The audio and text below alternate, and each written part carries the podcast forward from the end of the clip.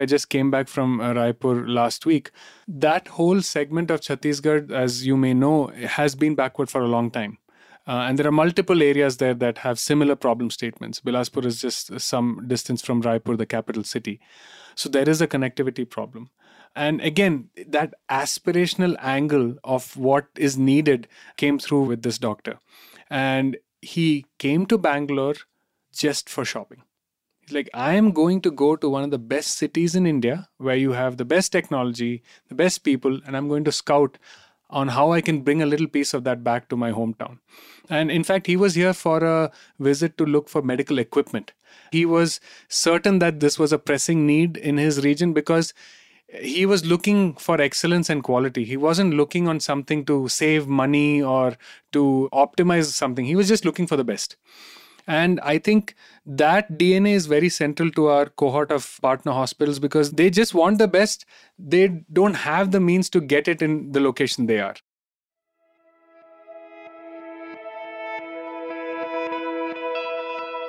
That was Dilip Raman, the founder of Cloudphysician, a company that uses a combination of expert human beings and cutting edge technology to provide remote support to intensive care units in hospitals all across India. I've had the great fortune to visit an ICU supported by Cloudphysician technology. It was fascinating to realize that every patient in that ICU was not only being watched over by local staff, but also by a battery of machines and remote intensive care experts or intensivists at Cloudphysician's Care Center in Bangalore. But more on Cloudphysician later in this episode. On with the epic story. In all my conversations for this podcast, one word echoes consistently when exploring India's epicenters aspiration. Aspiration fuels people and communities to dream bigger, do more, and to build a brighter future for us all. I'm Sidin Vadukut, and welcome to the Epic Podcast. Today I'm taking you to Bilaspur, which, like countless other towns across India, is full of dreamers. But these dreams are not distant, but within reach. Here, aspirations turn into reality every day individually and collectively, paving a future of transformative growth for not just the city of Bilaspur, but for all of India. This is further proof that the next wave of economic growth will go beyond big cities like Delhi, Mumbai, Bangalore, but instead will be found in places like Sirsa, Kheda, Cuttack, Belgaum, and Bilaspur.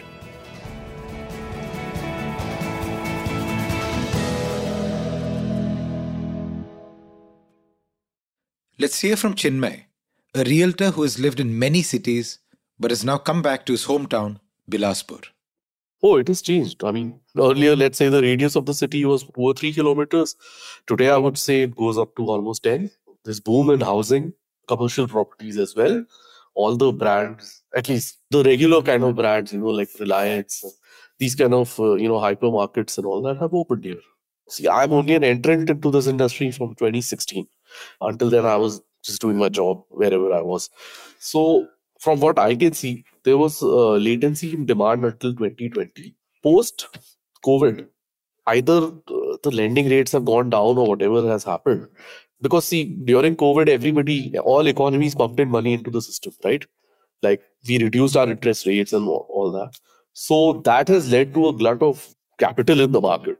Now, that is slowly, slowly waning off, but that resulted in a boom if you see now in these smaller towns, you see a retail boom here. You see a lot more new properties being let out to these uh, retail chains. So that's where the boom that I see. I don't know how long that will persist. But as of now, we can see, and a lot of private capital has come into the retail and especially the startup ecosystem. Like Rebel Foods has now it has come into Bilaspur, or other cloud kitchens have opened here. So, so those are indicators of expanding economic activity, right? Bilaspur is a vital, vibrant district nestled in the heart of Chhattisgarh. With a population of over 1.6 million, it serves as the industrial and commercial hub of the state. The city sits along the banks of the Arpa River, which boasts a scenic, vibrant landscape. Known for its thriving agriculture and trade, Bilaspur is home to the headquarters of the Southeastern Coalfields, the most profitable subsidiary of Coal India. Renowned for its cement factories, it's also part of the Smart Cities mission, making Bilaspur a key player in Chhattisgarh's economic and developmental landscape. Despite being a bustling economic hub, Bilaspur is viewed with the same misconception that so many of India's small towns and cities are loaded with. The mainstream view is that people are reluctant to pay for quality services in smaller towns due to perceived lower income levels. This false perception often steers entrepreneurs towards the big cities and away from smaller towns like Bilaspur, Sirsa, and Kheda, where in reality there is a throbbing undercurrent of economic activity. However, the reality is quite different. Vipul Rawal, a partner at Elevar Equity, challenges this misconception, providing a different lens to view market dynamics as they are on the ground. And Vipul tells a story from the perspective of his own hometown, Sirohi. Well, the stories are as simple as things like people are willing to pay for quality, even if it means they have to figure out resources for that payment but it's just that people feel that uh, given their income levels they judge them for their income levels and feel that they're not they don't have enough disposable income and take purely that lens and say that there's not enough capacity to pay for something which is of quality. And therefore they end up relying on informal services which are either much lower in quality or much farther in distance and things like that. So that is a big frustration. In fact the point that for example take that walker in the past people would have been comfortable. If they need a walker then they would still make the trip of uh, spending two times the amount of that commodity itself in the travel additionally is the significant proof of demand right? And despite that there's no service that was available. And that is a big frustration. And the misconception that people are not willing to pay they don't have enough income while people were actually willing to pay more than that people are still paying more than that in the form of the additional cost in terms of travel. For example if they need a healthcare today take Sirohi itself example the nearest healthcare facility where my father had to be admitted and the nearest mri was available only in udaipur which was three four hours away and significant additional cost of travel and not just that for his own travel but people who had to be with him and caretake with him the travel of those folks and their overnight stay costs and all that it adds so much of cost but people still have to spend that kind of money to get those services while if the service was available much more closer they could have afforded for those. But there is significant proof of demand there is significant proof of willingness to pay but at the same time it's visible only when someone really makes the trip and goes on ground right? Otherwise sitting at a remote location it's hard to know what kind of quality of demand and strength of demand exists out there. An example of a company that is solving for both access issues and providing a high quality service is Cloudphysician. Let's go back to that voice you heard at the beginning of this podcast to one of the co-founders of Cloudphysician dr dilip raman just to give you an idea, there are about 3 lakh ICU beds in the country. And people who are trained intensivists like me and my co founder, it's probably less than 4,000 people like that. So there is a huge mismatch between what an ICU should be and what it is today. And it's even more stark in tier two and tier three cities. So, what we do is we convert an ICU bed into a smart ICU bed. And a smart ICU bed is defined as a bed that has access to the skill set that you require, the people, has access to the process, and has upgraded tech that actually supports all of this. So, what that means is today, nine out of 10 times, if you're in an ICU, you're actually not seeing an ICU specialist, also called an intensivist. We change that. We make sure that if a patient is there in an ICU bed, in some form they have access to an expert which they deserve because they're in the icu they need an icu specialist. That is the problem that we solve. Cloudphysician helps patients in some of india's smallest towns to receive life-saving care thanks to an innovative use of technology. Dilip explains how Cloudphysician is a disruptor not simply because of the use of technology but because of the way in which they identify an audience in underserved communities.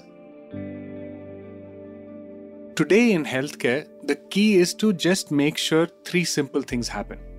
One is you make sure that you get the data to the right person. the right person in this case is the intensivist. The second thing you make sure is you make sure that the data gets to that person at the right time because it's critically important for the sake of time. And the third piece is just make sure that that insight from that person goes to the right place. The right place may be a small town in Chhattisgarh or in Assam, it doesn't matter. So, right person, place, and time. Actually, that's what we do. So, we have just think of it as the Ford Model T for healthcare, where we have broken down the assembly line and we are doing this uh, transfer of information which is timely and connected to the right people. So, when a sick patient comes to the ICU, uh, we first need to know that that patient is sick. So, the bedside doctor will relay the information to us through all the lab tests that they have done, either electronically or through the app that we've provided to them. We have direct camera access, high definition video to understand the status of the patient and how they're doing. And this then goes to the right person on the other side of the spectrum who can then immediately talk to the doctor at the bedside and instruct them in real time. The idea is that it's more about stitching all of this together, and this is where the tech is behind the scenes. We are not saying that we are this magnificent AI ML company, but we use all these tools. So our camera runs on computer vision networks that can automate a lot of the data capture our note writing is based on generative AI, which is the buzzword. But really, what we have strung together is operational artificial intelligence. We are using AI for operational stuff with a human in the loop, which makes it that much more productive. So, our one intensivist now that used to take care of 10 patients a day can now take care of 80 to 100 patients a day.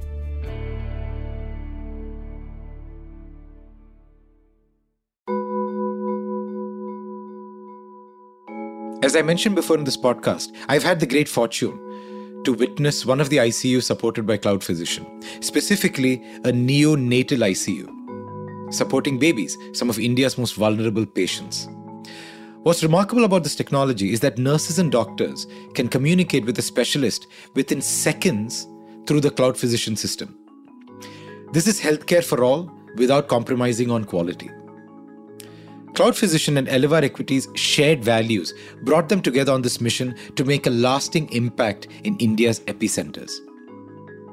The success of businesses like Cloudphysician shows that people want to pay for better quality services for themselves and for their families. Now, this might be surprising to some listeners because we're all used, no thanks to mainstream media, to viewing underserved communities through the rubric of income.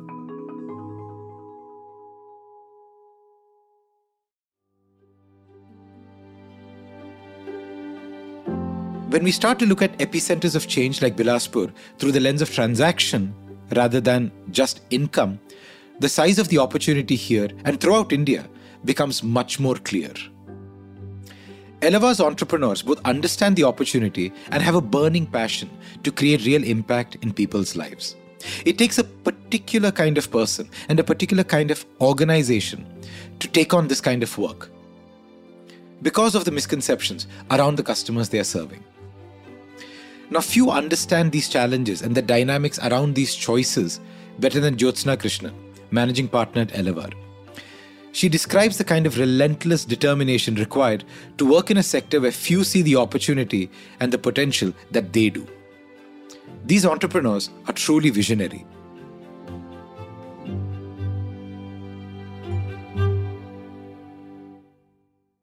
that word is an important word because uh, they are visionaries and you need to be a visionary to power through a lot of negative perception about this market right? You need that self drive that you can go through 99 out of 100 investors saying no there's no potential here and yet believe there is something here to make work. So that visionary is probably uh, this conviction in this market is required I also think the connect with a certain mission or purpose, etc., is a good driver that keeps the business focused and honest.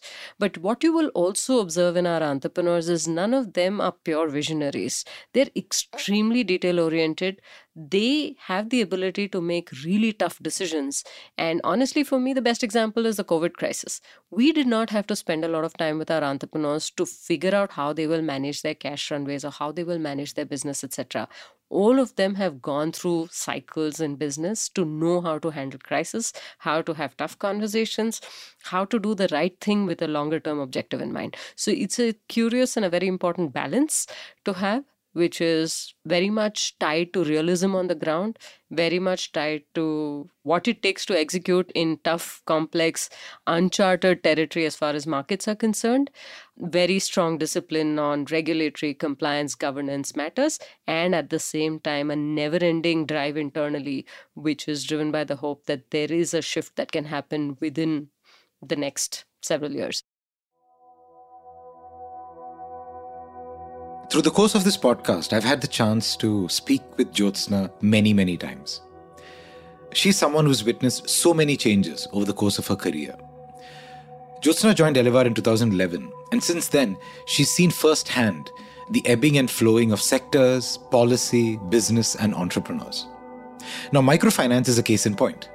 Today, it's an essential part of the lives of millions of people in building assets and growing businesses.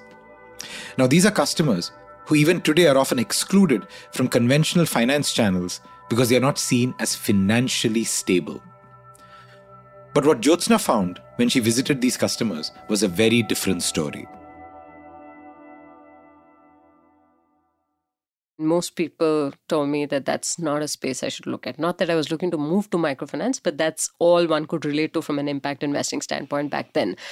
For me, if flashback when I met people on the ground, I didn't think that resilience was going away anywhere. So for me, the ups and downs of an industry felt temporary, and therefore the call to move was not a debate in my head. The first thing I did when I joined Elevar was in the hot month of May, I went around visiting a lot of customers on the ground in Tamil Nadu, etc., etc. And it was fascinating to meet MSME businesses and borrowers of companies that my previous organization or any bank for that matter would not have touched because they did not trust customers who did not have formal documented income track record. And when you go and talk to people on the ground, you realize that the word formal is also based on what is formally known. It's like saying intelligence is only what lies in textbooks, but that's not what intelligence is defined as. When you go down to weavers in Tamil Nadu, you realize there's a master weaver. You realize there's a whole community that renegotiates contracts formally once in three years. You know there's a system. The master weaver has records of how weavers have taken advances, returned money, have been productive, and all that is absolute intelligence on how to think about credibility of the borrower. But none of it is formal right? Now, at that point, it became very obvious that you could either sit inside an institution that is defining formality and therefore is restrictive in how they think about the world, or that's the reason why entrepreneurs have stepped out. Seasoned business leaders have stepped out of the larger institutions to say, I am going to redefine what defines credibility of an individual, of a small business, of a household. By gaining insight from the ground, suddenly these perspectives shift. The customers Jyotsna met were organized, they were savvy, they were discerning. The systems they used were formal, but they were just not recognized as such by traditional institutions. So at that point, it became very real. Since then, I would not say there are surprises. That was my one and only validating and and surprising moment. And after that it's only been impressive. You're always smiling. Now when you hear of parents investing in cricket coaching for kids you, you have a big smile on your face but it's not a surprise anymore. It's something you know but then it's always a surprise when you talk to other people about it because they're like we didn't know this. We didn't know women were more active. We didn't know women were taking decisions. We didn't know women were part of the shops and economic activity on the ground. So, all of that is surprising to other people, but sometimes you have to remember to mention things which may feel obvious in your head. Many, many such surprises await you when you look at these epicenters. A small shift in perspective, and suddenly you see an explosive epicenter of growth, transformation, and optimism.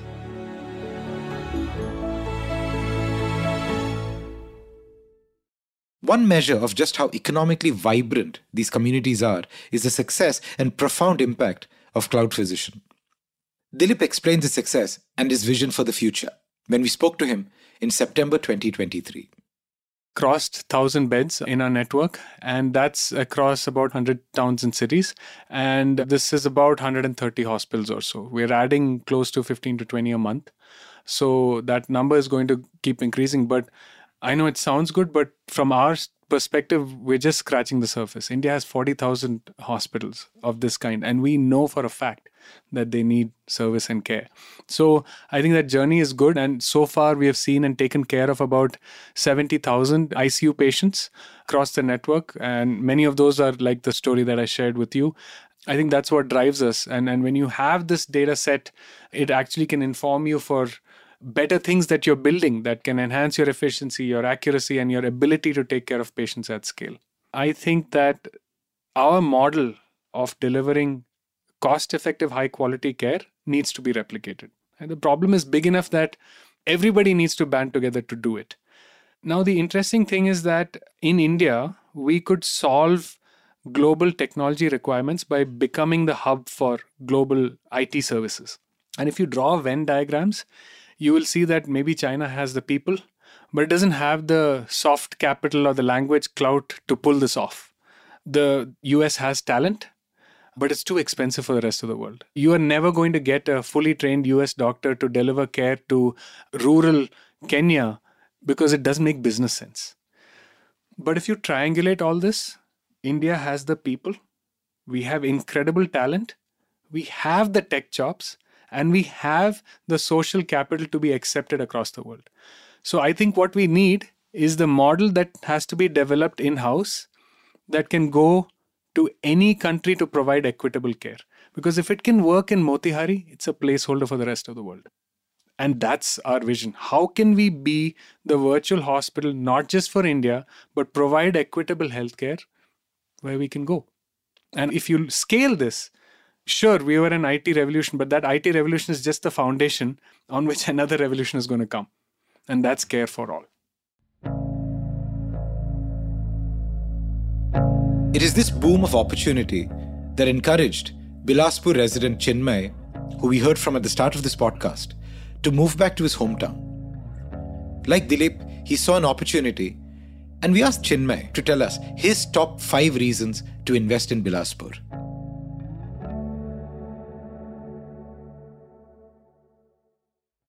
Well, the rate of return is higher here. That's the case with any smaller town. This is from a real estate perspective. Now, whether you look at the rental rate, normally in a big city, say in Mumbai or something like that, let's say you buy a one bedroom apartment for say 1.2 to 1.5 CR, your rental receipt from that would be 40, 50 grand a month. The same amount of money invested here will get you more. In a nutshell, this is a, the simplistic way of explaining it. Similarly, appreciation is more here. Today, you buy a property in a big town, it doesn't appreciate much. The rates, more or less, even in Delhi or any other bigger town you go to, or even Bangalore, as a matter of fact, have kind of stabilized. Whereas rate stability hasn't happened in these kind of towns. It is still going uh, like that. Stability level is yet to be attained. It will stabilize maybe in another five years or eight years. Till now, abhi tak, there is a lot of movement. Less pollution. If you want to increase your mm-hmm. life expectancy, then smaller towns are better. Since you have all the you know basic facilities are there now, even in a place like Bilaspur, you have Apollo Hospital, right? Which I'm sure which you may not have known. So health wise as well, your things are taken care of. What we've heard time and time again throughout this podcast, through every episode of this podcast, is the potential in building for these epicenters. But what does it really take to build these businesses. I went back to ask Dilip what his experience has been. I would say being problem centric first before building anything is a good thumb rule, especially if you're getting into tech, because very quickly you can build a tech solution that actually doesn't solve a problem. And we've seen that in healthcare quite a bit. In fact, it's very unlikely that you will see a fresh engineering team or a graduate say that I want to solve a problem in the ICU because it's complex, it's high risk, and they would tend to go towards medium to low acuity options. And again, I think going to the problem first is a definite piece of advice I would give because we've seen too many tech companies that are they have a solution and are looking for a problem rather than actually spending a good deal of time at the bedside identifying the problem that will get them paid and will solve real issues that people face. I think in healthcare, by far, that would be the thing that I would suggest.